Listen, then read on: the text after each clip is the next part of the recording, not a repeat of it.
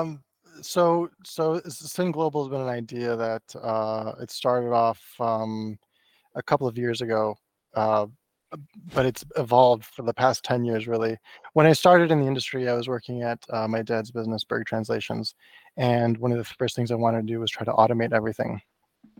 And uh, And you start. let me let me just interrupt because I did this yesterday, and sorry guys for no sound on mine. You can hear Angelo, you can hear me. We're good, right? Let me know in chat if we're if the sound is no bueno. I'm not gonna make you suffer through the introduction again. I'll I'll turn it back over to Angelo. All all right, right, is there we're good. sound now?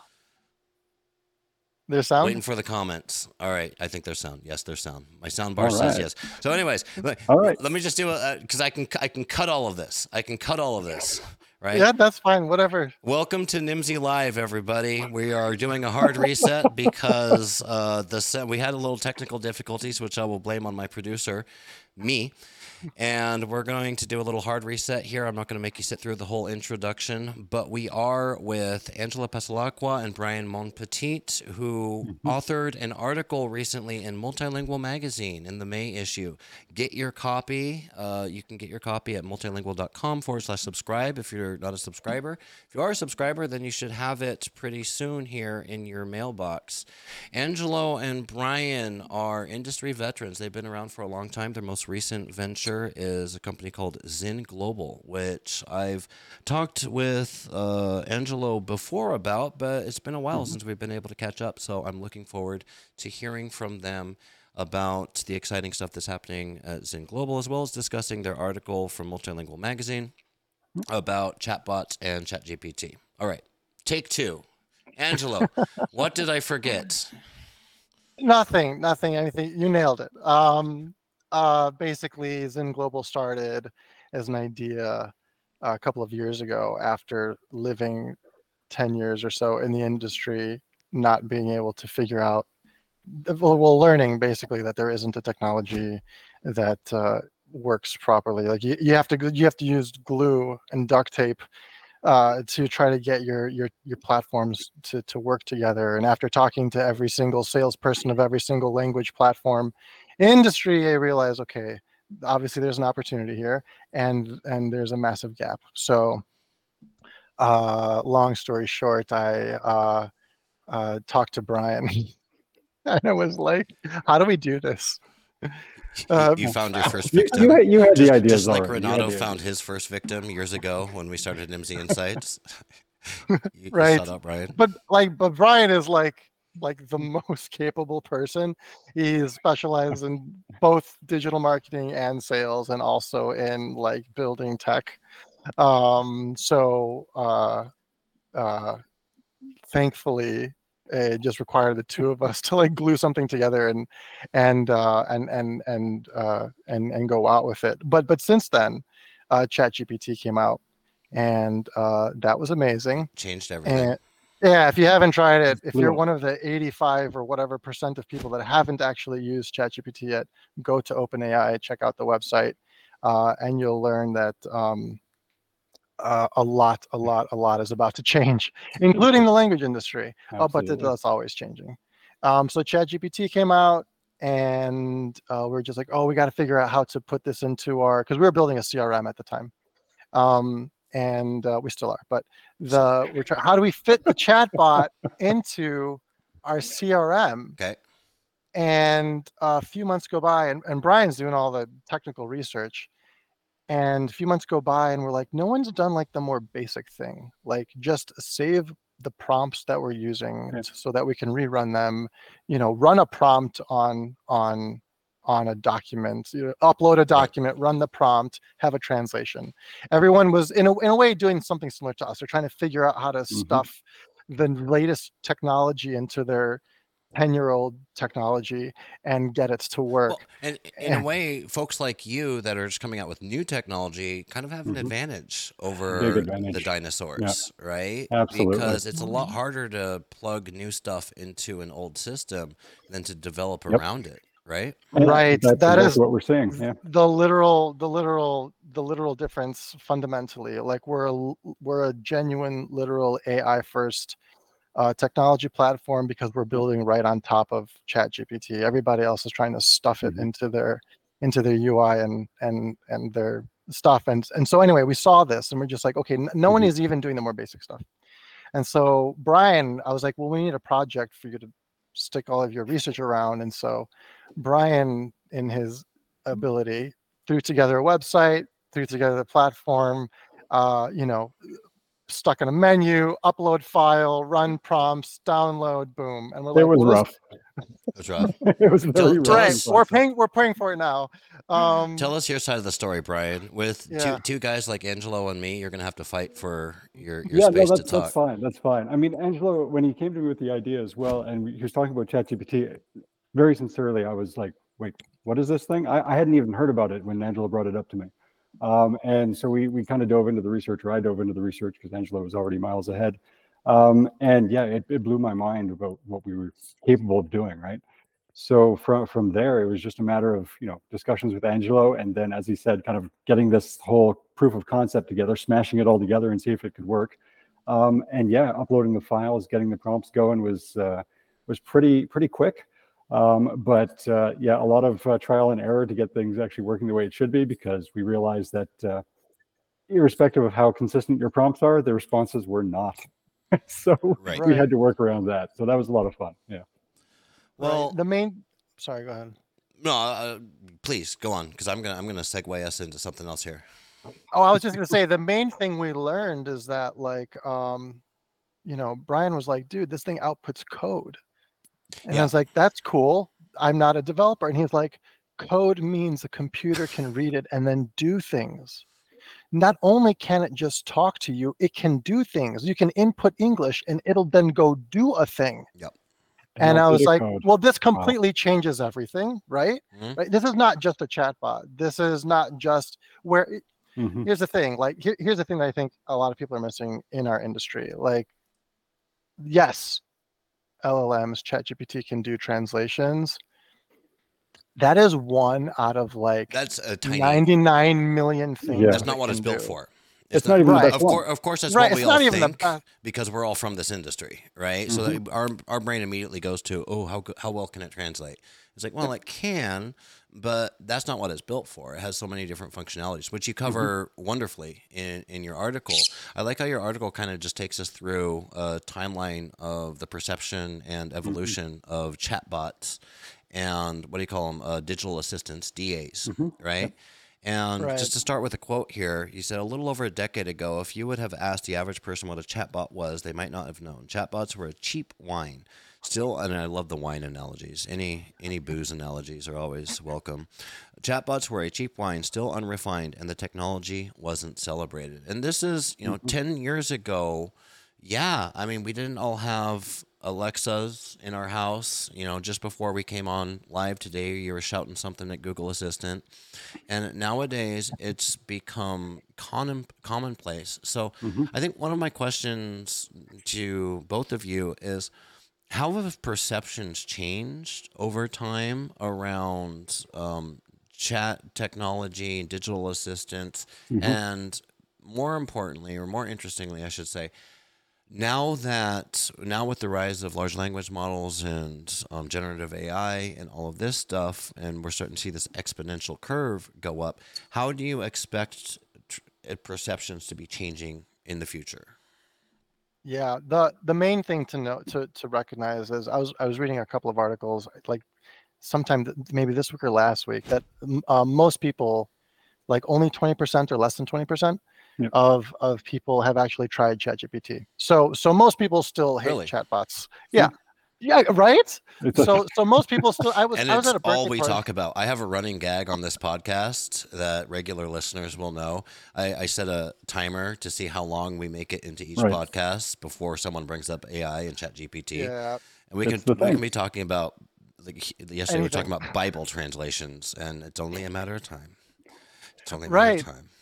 Uh so like so i think Yeah. that the important thing to realize is that like while while we live it um most people the vast majority of people haven't even tried it out yet. So so chatbots are still i'm sure the really annoying thing that is your last resort for just being like get me to an assistant. I don't know what you i don't care what you're asking me. Just get me to an assistant and get me to get me to someone uh, get me to an agent and get me someone to talk to Right. um it's, it's equivalent of pressing zero over and over again. Exactly. when You, yeah. exactly, exactly it. You're you're talking to it from the, the user perspective, but you know, from from somebody who's actually implemented them like on websites and stuff like that, it's it's really useful to to the salespeople to get the the input. So getting the you know that tree menu or the annoying buttons that go across, it does help us figure out what's going on. And yes, obviously when the human Keyword interjects, us. You know, then we're we're good. Yeah. And yeah and because the chatbots are changing, right? It used to be a very programmatic, like Mhm. decision tree that you had to go in and Exactly. program. Yeah. And how is that changing now that well, let me let me go back to another quote here from from your article multilingual. Rapid advancements in artificial intelligence and natural language processing, technically called large language models or LLMs, now allows chatbots to understand context, learn from past interactions, and provide more human-like responses in every language. I'm going to read that again understand context, learn from past interactions, and provide Mhm. more human like responses in every language on the internet, including computer code, which allows them to actually do things that people at a computer can do, aka robotic process automation. The one chatbot right now that can do all this very well is ChatGPT. This doesn't make chatbots just chatbots anymore. It makes them robotic process automation applications with conversational UI, complete digital assistants or DAs. You tell it what to do and it does it, even if you don't know how to do it. That's a game changer. Unpack that for me, guys. Angela. Yeah. Oh, all right. Um, so so like very recently, uh, uh, Bryan and I were were like bringing this to to um, proof of concept. Um, you can you can tell it to uh, so f- for example, I suck at writing. Uh, you can tell it what do you need to know in order to write a first class blog post or book, and it'll Magazine just article. right and uh, and it'll tell you everything it needs to know Yep. and like a form you just give it back all the information and then it goes off and does it um, and uh, developers uh, use it bryan you and your team know better than i do Yep. can use it to write code that they themselves might not be sure how to Oh. write I mean, it, it renders it really, really, it's an efficient process, right? So if you're, you're having trouble or racking your brain on how to get around something, you just prompt it and you get back this code that you can whack into your, you know, your full set and then you can, you can test it out. I would say that most of the time it's, it's pretty good. I mean, some, some modifications, of course, but uh, yeah, it, it speeds things up quite a bit. so And well, I'm gonna you know go directly to your punchline at the end of the article. I, I love how you finished the article. It was like I forget exactly the words, and I don't have the quote pulled up, but it's like, and this entire article was written by ChatGPT, or was it? Right? I'm gonna put you on the spot. Like, how or did, and if so, how did you use ChatP when writing the article in multilingual? And I see you in the comments there, Martin. I'm going to Mhm. put a link in the comments to the article so y'all can access it.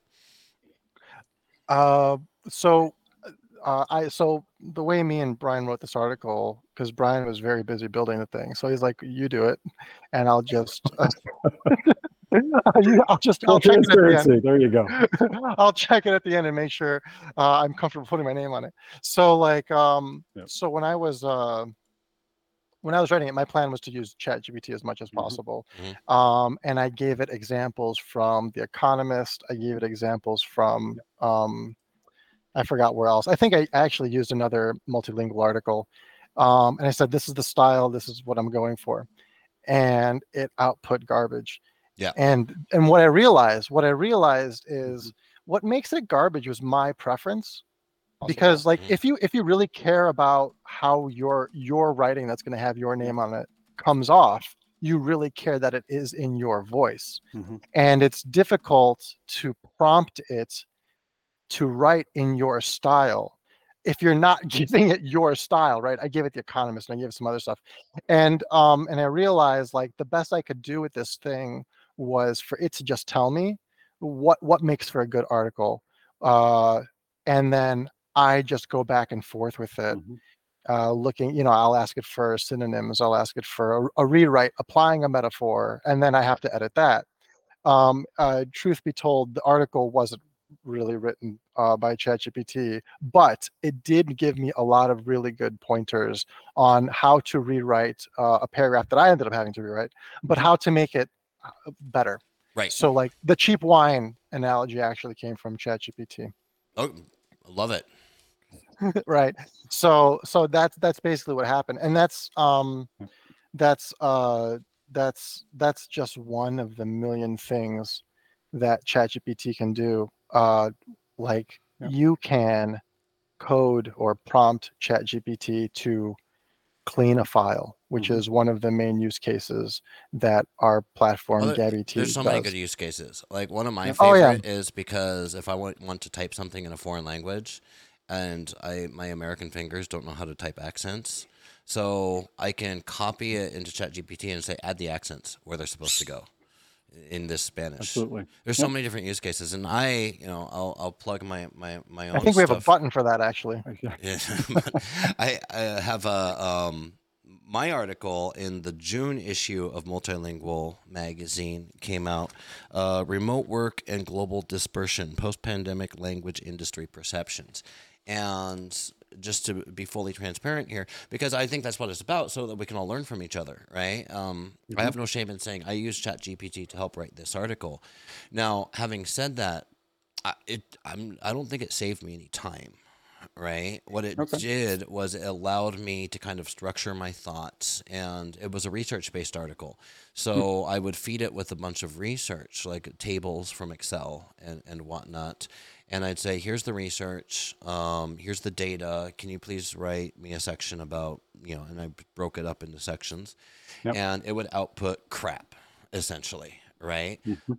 but it got me started and i was able to go in and turn that crap into good stuff and whereas just sitting down in front of a blank piece of paper i think can sometimes be intimidating Well, it's I think it's similar to you know when people use ChatGPT, it's all about the prompting and how they enter all their information and requests, right? Um, And same thing with Google. The way you search is going to influence what results you get. And there's people that just always get horrible results when they search, versus you know there's other people that get exactly what they want right away. It's just about knowing the tool. I, I used to pride myself on my google search skills right because that's a skill I mean, it's skill, Yeah, it like is. said. But for the for the sake of the audience, uh, we've used this term several times. Um, prompt engineering. Well, I don't know if we've used technically that term, but we've talked about prompting. Um, Mhm. Who wants to tell us about prompt engineering? What is that? I, I think Angelo should talk about this because he, he you know, you're going to come up with something, and I know you're going to tell everybody about your wonderful course that you're coming up with. So please. please Oh, right, right. Uh, so, um, Oh, so I, I was going to use it to plug something from Nimdzi too. So Oh, man. we can, we can both plug. You go first. alright. You go first. all right. So, so, so, um, Mhm. so basically, so I was reading an uh, a, new, a newsletter article, AI newsletter article by Stefan Huey, I think, and uh, in Yep. it he talks about he talks about this idea of a global AI. Uh, and I read that and I was like, oh my God, that's that's actually what we're building. So I message him and uh, he gets really curious about it. And um, we come up, uh, we realize later, like what we're building, we, we, we now know technically how we're going to define it. It is a no code prompt engineering platform for language professionals. So it is a place you go to prompt your way through your job, basically. And um, the uh, when when we started telling people about this and we started sharing it, like I remember we we launched it, and uh, like people like like Nora Diaz, Martin Chamorro, they're these are interpreters. Mhm. They're like, this is amazing. Like this saves me so much time in research. I can pull together like bilingual glossaries and and uh, you go We to these websites. Oh, right. and I realized like, okay, so everybody here has got their own use case for prompting, but nobody knows how exactly to do it. And so I thought, okay, we're going to put together a prompt engineering course. What is prompt Mhm. engineering? Prompt engineering is just, it's like doing a Google search, but you're prompting, right? So if Google is ChatGPT and a Google search is searching on Google, then prompt engineering is prompting ChatGPT. The thing is, uh, because ChatGPT is such a sophisticated technology, every token matters. Like every subword, every word you choose uh, gets you to a different output. Now you can you can configure that slightly by minimizing the variability in, in ChatGPT and stuff.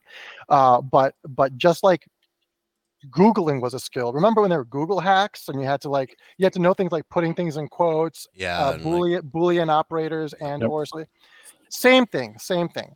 Um but now you've got a way more sophisticated tool that can do Mhm. things for you right? Like um we're going to have a competition in a couple of in a few weeks called byob build your own bot competition. So basically you go to our site you build a bot and like we'll walk we'll show you how to do it. It takes like 10 seconds. But then the rest of the competition is fine tuning the bot to make it your own personalized assistant. Uh, Mhm. it, it's deployed through our um, our uh, pl- our, our um, Google Chrome Nice. extension. Yeah. So you can just go and you can just use the bot and use it to the internet. Do it for research. Do it for whatever you want. Is that the site here where we can It will register? be yes, there, yes. yes, yes. All right. That is that'll be uh, basically it. So so what you learn though is that unlike Google, so like Google has a website, google.com, and that's where you do your Google searches. OpenAI doesn't really have a website. They have a playground that you can go to and you can sort of diddle around with it, and that's how everybody is doing their prompting. But there isn't a proper platform to do your prompting to do the cool things that you can actually do with Right. it. Yep. So like we just launched a, a month or so ago. We have simple things on there like we have pre-saved prompts. You can make custom prompts, launch those prompts, upload a file, chat with a file, apply prompts to a file. The next thing we're doing is is a, is the chatbot because that's that's an easy and powerful thing to do. Right. Um, and and through through through tools like this, a quote unquote professional prompt engineer can do way more than just like write an article. You can start programming in English or human language a project manager bot, a you know a um, quality control bot, a translator assistant bot. You can do like any any bot, any person that you can think of that sits in front of a computer, you can uh, do that thing, right? So like for as many for as many use cases as there are of people sitting in front of a computer doing something on on a web browser, that's how many use cases there are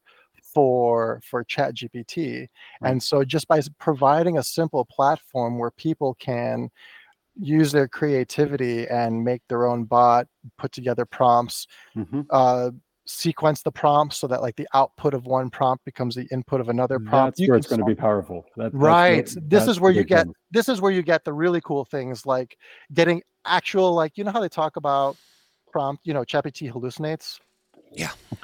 right okay, so That- technically That's everything a, it does that's, a, that's a nice word. I say it's a dirty damn liar, is what I say. right right now on the back end all it's doing is taking in numbers and spitting out Yep. numbers so it technically has no idea what it's doing but um Mhm. but one of the cool things you can do is once you start sort of sequencing prompts you can start doing really cool things like running it through google searches summarizing the google searches and then reporting back the results and referencing the website.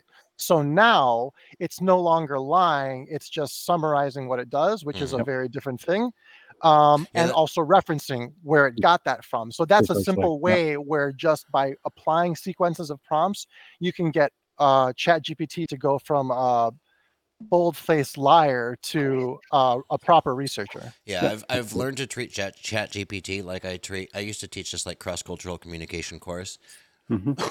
and I would say, in some cultures, it's um it's really hard for people or it's disrespectful to say no, like you don't know something. Mhm. So you never Right. ask like, do you understand the instructions? Because the answer will always be yes. In the meantime, they don't. They did not. Right. Right. So the way that you do it is you say, "Can you please repeat back to me the instructions?" Right?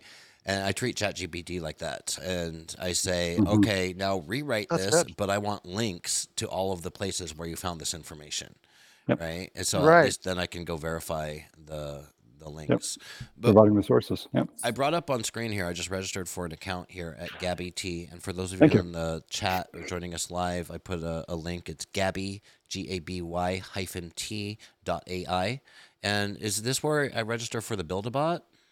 So that's going to be something different. So, Oh, um, different. Okay, but so what- what is this You while require the account. Um, this is the the actual workspace for the area where you're going to be able to upload a document, manipulate it through the prompts, um, and provide any additional um, instructions, for example, any comments or anything else. Sorry about the background noise. Um, so this is this is the main interface, I'd say, where we actually inter- interact with Gaby. Yeah, we're gonna I'll p- half the competition. You're gonna need this tool obviously to build the bot Okay. and and um and all of that. The other half takes place on our Discord server. So if anyone in the audience uh wants uh access, just connect with us on LinkedIn, message us. Uh, we'll we'll send you an invite link. Uh, but that's where the community is uh, going to be. That's where the uh, the competition is going to take place. And then of course you'll be using uh, Gaby T to build your own bot and personalize it and, and take it home with you. Yeah. So it- it'll de- be deployed from Gaby T, uh, which which you saw, um, and you'll be able to use it wherever you go. It's going to be great.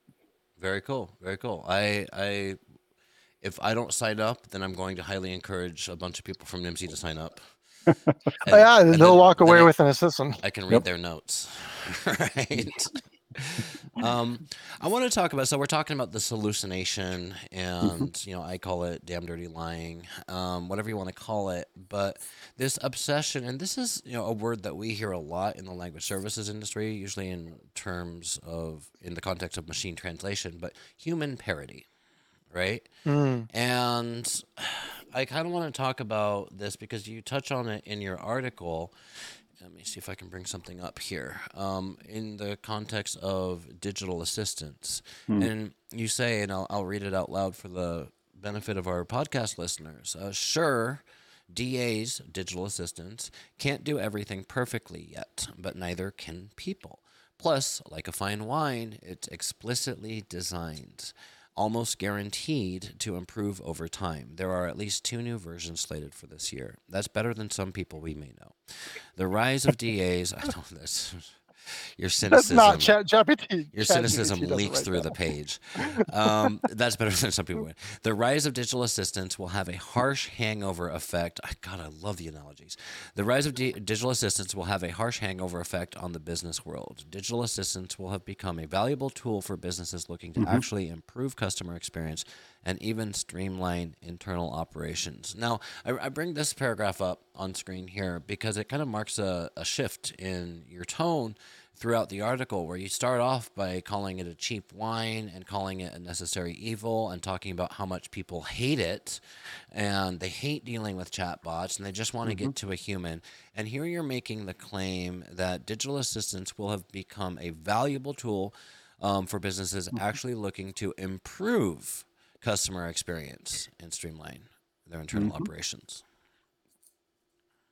The the amazing thing about chat gpt is that uh, you can steer it you can edit or modify or whatever term you want to use its persona and you can give it your training manual your sales manual your sales training manual your customer service manual Now, guys, will- anything. Yeah. it will read it and then it will behave like it Mhm. uh, in the same way that it was trained on all the garbage of the internet, uh, you can post your or, or attach your training material to it and it will start following it. That is a really big deal because now you can, without doing much work, because presumably you already have the documentation for your own team, Mhm. uh, you can start having the chatbot behave like a fellow member of the team. And of course, it costs you not a salary. Well, it costs. That's one of the downsides I found. I've had really interesting conversations. Um, for those listening, go check out our past stuff. We did a really cool presentation with uh, Laszlo and Yurik from the Nimdzi team. They gave a great summary on ChatGPT. Had a really fascinating conversation with Kirti Vashee. So I feel like I've had this conversation several times, but it's an interesting conversation. And let's be honest, like you wait a week and it's going to be a different conversation, anyways, right? Um, but one of the things that that I I don't know if I like it or if I'm scared of it is this ability to learn over time, and it, it's a great thing because you can teach it, but it falls into that category of we're not really sure how it's learning, right? And you know, visions of the apocalypse, you know, fill in the blank, come to mind. But for the language services industry, I think this is really, really interesting. What we, the reason I got on this rant was talking about the cost. You said it doesn't cost the same as a human, and I think this mm-hmm. is one of the areas where we're still seeing a lot of immaturity because the pricing structure, the cost structure is far from transparent, in my opinion, on this. You know, you're buying tokens, but Mhm. what does a token equal? It equals a character, but characters and tokens aren't created equal across different languages. So how like you and you're you're using this, you're there, you're presumably paying something for it. Like what have you guys seen in terms of the cost and pricing structure? Just FYI, the price actually just went down recently. Oh, did it? Yep. Yeah. Yeah. And I mean, we we have a significant amount of users using Gaby T at the moment, and I'd say that our, our monthly through, throughput on on on cost is not um, is not that that immense. So it's, Okay. it's yeah, it, it's very reasonable. Um, so I mean, I think that if we were using a straight MT engine, for example, it'd be more expensive. Right. Okay. The it's so you know it's it's actually really similar to um uh you know trying to put together a quote for translations. The pri- the rate is different per language. The rate is different per match. You know, fuzzy match, perfect match, even 101, right? And so like it's technically as sophisticated. Like you need a cat tool to figure it out, right? And in the same way, there's a tokenization library uh, that we can use to know what exactly a token is, and we map that to the rate that uh, OpenAI is charging us, and we can see roughly, um, you know, the cost per user, per prompt, per whatever. Um, and so the the the pricing is mysterious in that it's not you can't just do it in your head. Okay. Um, but, But- but technically, you it's, just like it's With the yeah, it's like- spreadsheet, you can figure it out. Yeah you'd have to know what your what what you have to know what the tokens are but that's why you need a cat tool right just like you need a cat tool you need you're going to need another tool Okay. Net. Um, and- and in fact- calculate in your head. So it's, in, in fact we were talking Yeah. about having a token counter as part of our as part of our Mm-hmm. tool the problem is nobody knows what a token is yet uh, so we can have it there but it's only useful for me and bryan because we're the ones tracking the cost but uh, but th- yeah Yeah. in, in the same sense it's like a cat tool you, you need the cat tool to know what percentage of your content is matching and a fuzzy match and all that so Got it. mhm. Makes sense. Makes sense. That, and that's a really good analogy because, like, how many people out there understand weighted word counts? Yep. Out, you know Exactly. So exactly I mean, I do, but I'm weird, right? So we just need weirdos in our lives, like you guys, that actually can tell us what a token is. There we go. we'll have to we'll have to do something clever like uh, maybe we'll have like a word token converter like a real-time one or something because that's algorithmic you I can do that that. on the fly Yeah. But you, you've also got, got this covered in your course too, right? So you talk about tokenization. yeah we even talk You- about you- token optimization You yeah keep talking about this course. Is there a landing page for that that I can um plug? so so what i'm doing right now is i'm putting Mm. it together in pieces and uh each month or each week i come up with a new module Okay. um so i've i've done two i think the first one is just the basic concepts of it like it's what Mhm. how what, what is the training data what's a context window what's tokenization so that people understand like what's going on in the back end but i don't get into anything technical Okay. um because there's no point. and then this next part is like you know the prompt Mm-hmm. area like what's a system role query things like that but then it gets really interesting. The important thing to know is that like conceptually prompting is is straightforward but the reality is that like because there is no google.com to properly prompt you need a tool.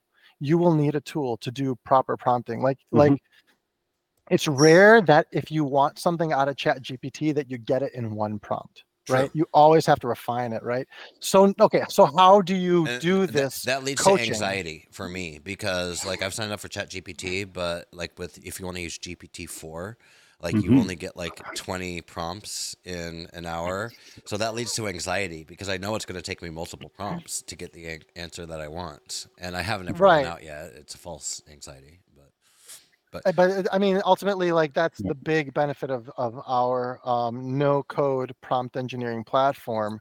You can you can save your prompts, reuse them. Uh, you can Mhm. fine tune the model so that it's maintaining consistency. And then there's techniques that we teach in our course on how to get it to not hallucinate or how to minimize it and be able to detect it without having to do anything. So, for example, taking an average across multiple outputs is one way.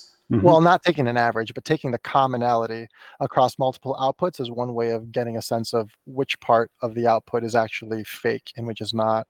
Another way is by implementing um, uh, an, an internet search and forcing it to reference where it's getting where it's getting its information because it doesn't hallucinate. Well, I you have shouldn't to hold it accountable, basically. Right. I mean, I Yeah. shouldn't say doesn't, but like when you're telling it to summarize something, the likelihood of it some of, of, a, of a hallucination, as far as I can tell, is like zero. Right. But if you're telling, if you're just straight out asking it a question and you're getting an answer, like who knows what it's what if it's saying is real or not, right? But if you're telling it to summarize something that you just gave it, Yep. it's all it's doing is parsing it down into s- in- Mhm. into a fewer word count. So uh, there are techniques for for uh, for cutting out the hallucination. There are techniques for, uh, you know, uh, my gosh, one of the cooler things is uh, turning its output into a PowerPoint slide. Or I've um, heard of people doing that. Yeah. right. the So VBA like I haven't done it yet. basically. right. So the course is going to teach all that stuff, and um, and uh, that that's part of the power. Like once you once you learn this stuff, you can't unlearn it, and all of a sudden you can't you can't live without it. Right. Once you start googling, you get you uh, what are you going to do? Resistance I mean, it's not, and, futile. and don't forget, it's not just PowerPoint. I mean, you can do it across all the, the Office suite, Right. So there's all macros things you can do like that. It's, it's, it's really cool. Right. But that, we'll just geekify that. So it's, uh, We have a question here from Martin in chat. Uh, lots of lots of. I'm watching the chat over there, guys. Good chatter Mhm. going on. Uh, asked regarding tokens, based upon a token to word ratio, is there an estimation of how long can an input be to be effective? Does it change depending upon the input language? Oh, so it's like they're like diminishing because you need to have a detailed input, right? That's clear and concise, and you have to have a good prompt. But you're based upon the length of that, you're getting charged tokens, right? So is Mhm. there a cutoff? Is there a equilibrium point? I guess is the answer. So there is, yeah, there is a limit in terms of what you can submit at the moment with the uh, the models. Um, so I mean, effectively, I think we've seen easily like 600 words goes through, maybe a thousand. Once you get up above a thousand, it kind of depends Mhm. um, if it's going to choke or not. Um, but uh, yeah, normally the I would say that the, what we're putting through in terms of prompts uh, is allowed. I think 248, uh, 2048 pro, uh, tokens. Uh, it's equivalent to like a thousand some odd words. Yeah, seventy-five percent is roughly the uh, Yeah. the conversion rate. So That's a little bit more clear. Thank you. Well, yeah. Someone said a thousand tokens is almost 750 words per open AI. Yeah. Yeah. yeah, And I will The, uh, nod my head and pretend I know what they're talking about. Yes, The- yes. the- Good point, Islam. Good point. the the the important part is is how much uh really like what matters is the context. So like not literally the question or instruction but the context that you want the additional information that you want to provide it Yes. in order for it to give you the output it wants. So for example from a translation point of view you would want translation memory to be part of the context. That way when it does the translation and you, when you provide the trans the the source content uh having the, the the source content be translated translated with the translation memory in mind is what matters. But Okay. Translation memory takes up tokens every it, it output takes up tokens and that whole context window of 2048 uh is is the current limit that limit goes to 16000 starting like friday or something but Yeah, on the 27th. And next week yeah. Exactly. Yeah. And you can also compress uh, text to different types of, uh, you know, let's say computer language so that it understands and you can actually put more information in. So you can get more for your you can bang. Yeah. even use emojis as Yep. a way of, of Mhm. compressing uh, compressing content while main, to minimize tokens but while maintaining the the the, uh, the meaning it's amazing. It's like a zip file I don't even understand emojis half the time. like, yeah Th- what- that, that's the What crazy did thing they like mean when we by this? Winky face? Are they flirting with me? like, all right. Um, I saw one more in chat here. Uh, Martin says, "Thank you. You're welcome, Martin." Uh, Islam says, "Another power cross-prompting GPT to generate prompts for Midjourney is amazing." Mm. And I wanted to read Yeah. that because I want you guys to explain to me what the heck he's talking about. Well, we actually used to do this with our with our social media posts on LinkedIn. So like um Midjourney is another LLM Okay. where you say something like um, create a dashboard that's futuristic in the colors of red, white, and blue and um, and hit enter, and it'll create like a dashboard. And depending on whether you said data dashboard or car dashboard or no dashboard, it'll create that thing. Okay. So what you can do is you can tell ChatGPT to write you a prompt for Midjourney. And so you can say Mhm. like to ChatGPT, um, I'm doing a blog post and I need a, a banner picture that's a, so that's related to this text. Can you create a prompt for Midjourney that um, relates to what I'm writing? And then the output would be, you know, if, if I'm writing a blog post about cats, it'll be like, do cats with, and then it'll take keywords from the, the Yard blog article about being furry and whatever. And it'll, you'll start writing the article. And then if it's, you know, photorealistic or not, it'll do Mhm. that too. And Then you just copy paste that into Midjourney and then Midjourney will produce its output. So that's how you use it. And you, and you can do much I- more too. Like I there's didn't know what with, Midjourney was, and I, I I do know Yeah. though. I it's listened just a text to image. okay. I, I- watched this uh, podcast with Marjolein from Multilingual, Mm. and she was on the I forget the name of the podcast, but Scott Abel's podcast, the Content Wrangler. Yeah, content wrangler. Yeah, I forget the name of his podcast. I'd like to plug it, but maybe someone in chat can can drop that. And they were talking about using AI for image generation Mm-hmm. and multilingual. Like if you open up, this is the image associated with your article here. Yep. Like we've been fully taking advantage of this over at multilingual. And I remember Marjolein's point was the same as like what I was saying about the mm-hmm. content, creating content, is it's not saving time necessarily, right? Because there's still work that goes into like the prompting and getting the mm-hmm. right, getting the good images and all that stuff. But I mean, it's really cool. It's really cool. And previously, the only way to get these cool images would be to commission artists to do it and spend Yep. a ton of money. And sorry to the struggling artist out there who um but I I would say those artists that are afraid of like losing their jobs, I would say not necessarily because much like with M- machine translation, my argument is always machine translation isn't replacing translators. It's translating the stuff that normally there wouldn't be budget for. Right. And it's not like without ChatGPT, multilingual would be out commissioning this type of stuff. You know, trust me, it's not in the budget. But now that there is uh, an option for it, it's it's just really cool. It, it is so cool. And I think that that's a good segue into Angelo's acronym or the new acronym that he keeps wanting to push. Okay. Oh, MTPE is the new MTPE. That one. Yes, MTP indeed. Yeah. or ChatGPT is the new MTPE. No, MTPE, machine translation, prompt engineering is the new machine translation, post editing. Uh, Talk to well, Because- t- elaborate, please, because I I, Uh, I don't disagree. well, I mean, before, well, before, before there were cat tools, there was right just typing, and then came the cat tool, and then and it was the same. Thing, nobody wanted to use it. It's going to steal the translator's job, and then NMT came out, and nobody wanted to use that. It's going to steal the translator's job, and now, uh, you know, ChatGPT and whatever come out, LLMs come out, and people are think. In fact, if you if you read the post, I didn't go to LocWorld, but if you read the post about LocWorld, people are just like, ah, success, end game. We have uh, we have we have human level machine translation, and it's Yeah. really just really All another about the loop. phase. Like, Yep. it's really just another phase. Uh, it- it's whoever is using these tools are the ones that are going to be able to output more Yeah. and whatnot. What I would say though is there's a there's an adjacent conversation. Everyone keeps lowering their rates and then complaining that Yeah. they're agreeing to the lower rates. Uh, and I and I don't mean that that came off bad. Uh, what I want to say is like uh, only only agree to the rates of what you're worth and don't charge a penny less. Mhm. Uh, use this technology to output more and faster and Yep. better and make more money. Don't use the technology to to uh, output faster, but then have to work more Mm. Yeah. in order to Get to same uh, yeah. right Yeah.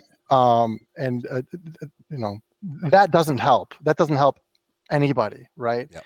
uh, so anyway Really quickly, thank you, Erica. Um, the podcast I was referring to is Coffee and Content with the Content Wrangler, Mm. Scott Abel. Yep. So go check that out. It's a great podcast. Um, all right. they were the ones that turned me into uh, turned me on to Didophiles Okay. years ago Yeah, Yeah, nice. nice. Yeah, they've been around for, for, for a while.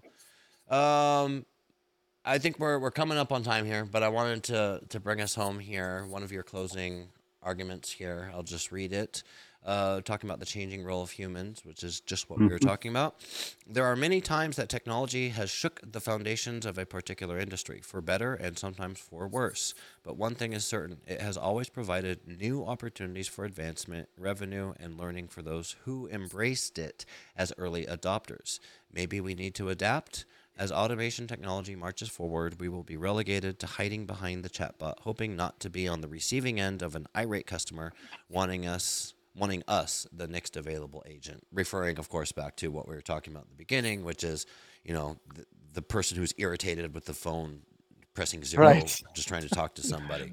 Right. Talk to me about this. And you also said like the you know the tone about the new technology coming out of the general you know the this the, usual suspects, the industry Mhm. gossip tanks, and the localization worlds, um, versus your take on it. Because I I've heard a, a lot of different takes. What what what's your take on it? Doom and gloom or sunshine, roses, and unicorns? Oh, uh, yeah. Admi- admittedly, I wasn't at the conference, so I was reading. I was so Constantine. Yeah, Kost-. Kostya always does those great summaries. Fantastic Yep. conference coverage, right? Uh, which which would normally cost a lot of money uh, in other industries. The guy just Co- posts all the goods. Kosh, Kashi is losing money for localization world. They should they should send someone after him. You have a good point, but but it's super. hel- so th- Thank you, Constantine. Um, so he so he's reporting on how like, Yeah. uh, uh, you know, uh, LSPs are patting their back, saying that they can do uh human, human, no human in the loop, human level machine translation. It's end game. Like we don't need translators anymore. Celebration, and um, and I read that and I was like, that doesn't sound right. And of course, I we, we wrote an article saying the opposite. And um, I I immediately saw a post by Anna Marjanovic, who is uh, who owns Mhm. an LSP, and she said the obvious thing, which is like, excuse me, but if there are no translators in the loop, then there are no translation companies, and it got me thinking. Uh, okay, so what are the like? What are the value adds that an LSP brings to mind? And Mhm. Tucker, you and Renato wrote the book on this, right? Uh, in your book, uh, the theory of the translation company, you say that there's like three core functions that an LSP brings to the table, right? Right. One is Project Uh, management, vendor management, project and management, sales. vendor management, and sales, Yeah. right? Let's ignore sales for a second because everything requires Most of us sales. do in this industry. Right. so vendor management, obviously, if you Mhm. don't have vendors, if you don't have linguists, that role reduces significantly, if not completely. Project management, project managers do a lot, a lot. Um, and in fact, uh, I work, uh, I've been collaborating a lot with um, uh, localization manager Boriana. Uh, I'm gonna nail ruin her last name. Um, Boriana Nanova. Um, and she brings up a lot of really good use cases for our platform that are completely unrelated to managing vendors. But a big chunk Mhm. of what project management is, is just making sure that things deliver on time, having to deal with whatever questions and issues the translators have, having to deal with that, whatever that is, right? And there's a bunch of stuff left. But if you're not dealing with vendors, the role of project management, I think, would dwindles down a lot to file Mhm. processing of some kind Sure. and general Right. level project Exception level management. QA. Essentially, Right. it's exception management. because most of it can be automated. Yeah. So what's an LSP doing? If you don't have the vendor management, you don't have the project it's- management, you're just selling, you're the- reselling, in this case, Chat GPT. You're the middleman. Um, Yeah. Well, that's, the, that's the sales core function, which I mean, the sales Right. core function gets into account management and relationship Mhm. management and trust building. Yep. And yeah, it's uh, one one of my things that I say, and I think I probably say it in the book, is at the end of the day, the client wants a throat to choke, and you Liability. can't Yep. choke. Yes. They want a shoulder to cry on and a throat to choke, right? Depending upon the situation, and you can't choke a machine. Right, nor can you cry on its Mhm. shoulders. So when the machine Right. screws up, whose throat are they going to choke? Exactly. Mhm. So like the the thing that we say is that ultimately what clients want is a translation. They don't necessarily want the translator, but if something goes wrong, you need someone to talk to, right? Right. And, and unless the LSP is willing to put themselves on the line for ChatGPT's output Mhm. or whatever, actually what's happening is it's the translator that's going to still maintain the value because they're the ones who are happy to say, "Yep, this is right" or something, right? And uh, you know, as long as business risk is on the line, as long as sales is on the line, Uh, Contracts, healthcare, all these translations, they're not going to allow you to go through just uh, an automated process. Right. So unavoidably, the translator is in the Mhm. loop.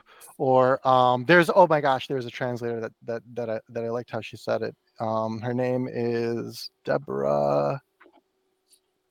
You're just all about Uh, the name dropping today. Oh Just- yeah, By, by the There's- way, there's a whole Bori- bunch, Bori- yeah. Boriana's Deborah in the Perry comments. Del Carmo.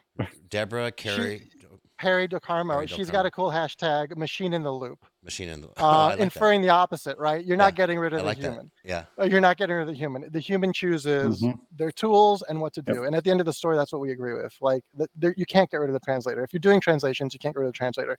If the buyer wants machine translation, they'll just go to Google Translate or they'll just go to OpenAI, OpenAI, ChatGPT, whatever. Yeah. And they'll get it. And if they want it with data secure, then they'll just pay for the API because that's that's the deal. You pay for ChatGPT, you get data Mhm. security. They don't use the data to train your model. Right. Um, and so, like as an LSP, what are you selling?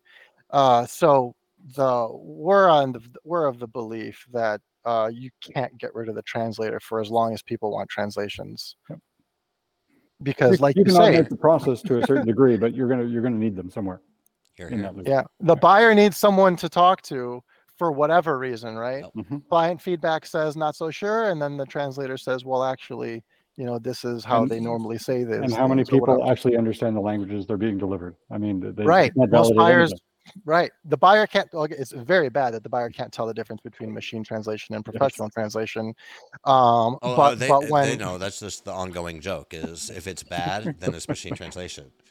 Yeah, okay, if they can read it. Every every time it, it's yes. every time there's a bad translation, it sounds like it's machine translated. Somebody's It's like- uncles, cousins, brothers, sisters. Yeah, said yeah. Yeah. The, the janitor reviewing Yeah. your deliverable. exactly. yeah. Anyways, that's a, So that's- ultimately, you need the translator. yeah. Uh, so it's, uh, it, Mhm. I, I, I don't think it, it doesn't look good if an LSP is saying we're happy to, to, to keep the human out of the loop. I think that makes sense only if that's what the buyer wants. There's going to be a market, but Yeah. Yeah, there's certainly a market for machine translation. Well, and Um, we're like I said, it's an ongoing discussion in our industry right now. Even even right now, someone in LinkedIn saying there was a conversation with Nick McMahon over at United Language Group, and he seems to go in the direction of translator out of the loop, right? So you're going to be hearing, you know, there's heroes and villains on both sides, right? right. I mean, well said. right. The the client technically isn't asking for a translator; they're asking for a translation. Right. Mhm. Right.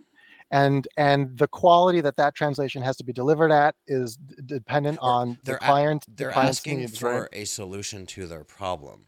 When Yep. their problem is how do I communicate with my international customers?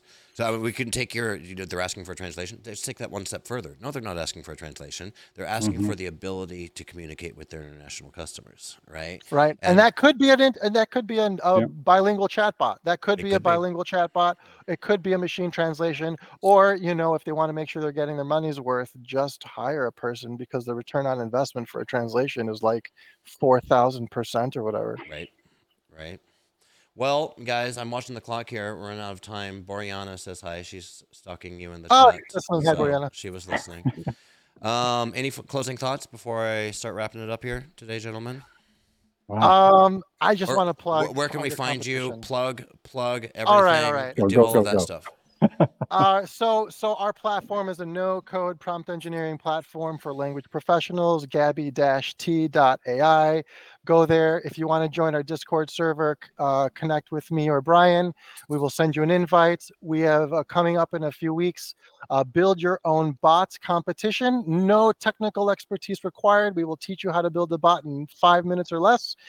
And after that, the competition is just to fine tune the bot through prompting. So you will walk away with your very own personalized uh, digital assistant that you can just keep and use um, and uh, traverse the internet and do whatever you want, help you with translations, help you with project management, help you with interpreting research, whatever you want. And uh, we're going to have fun. We're going to do that a bunch of times. Mhm. And uh, stay tuned for more. There's a lot of exciting stuff. That's completely awesome. Yeah, and Any I, I would just, Bryan?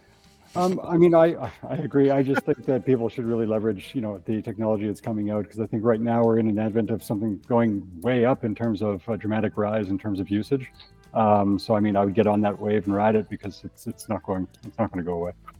Translators are the ideal prompt Mhm. engineers. Yep. If English is code, then multilingual people are objectively superior prompters. I like that. Translators are the ideal prompt engineers. I think that's a, a good tag to end on. I'll take us out. Gentlemen, thank you so much for coming on the show. Welcome back Thanks, time. Thank you for the of invite. And yeah, I'll take us out. Ladies, gentlemen, chat, we are out of time for today. If you enjoyed this Nimdzi Live experience, make sure that you are following us on LinkedIn so you will be notified when we post new Oh, no. events. Oh, yes. I, I'm going to mute you guys there. No, I won't meet you guys. Um, I appreciate our guests, Angelo and Bryan, today. I appreciate all my colleagues here at Nimdzi Insights doing all the hard work so I can have these fun conversations.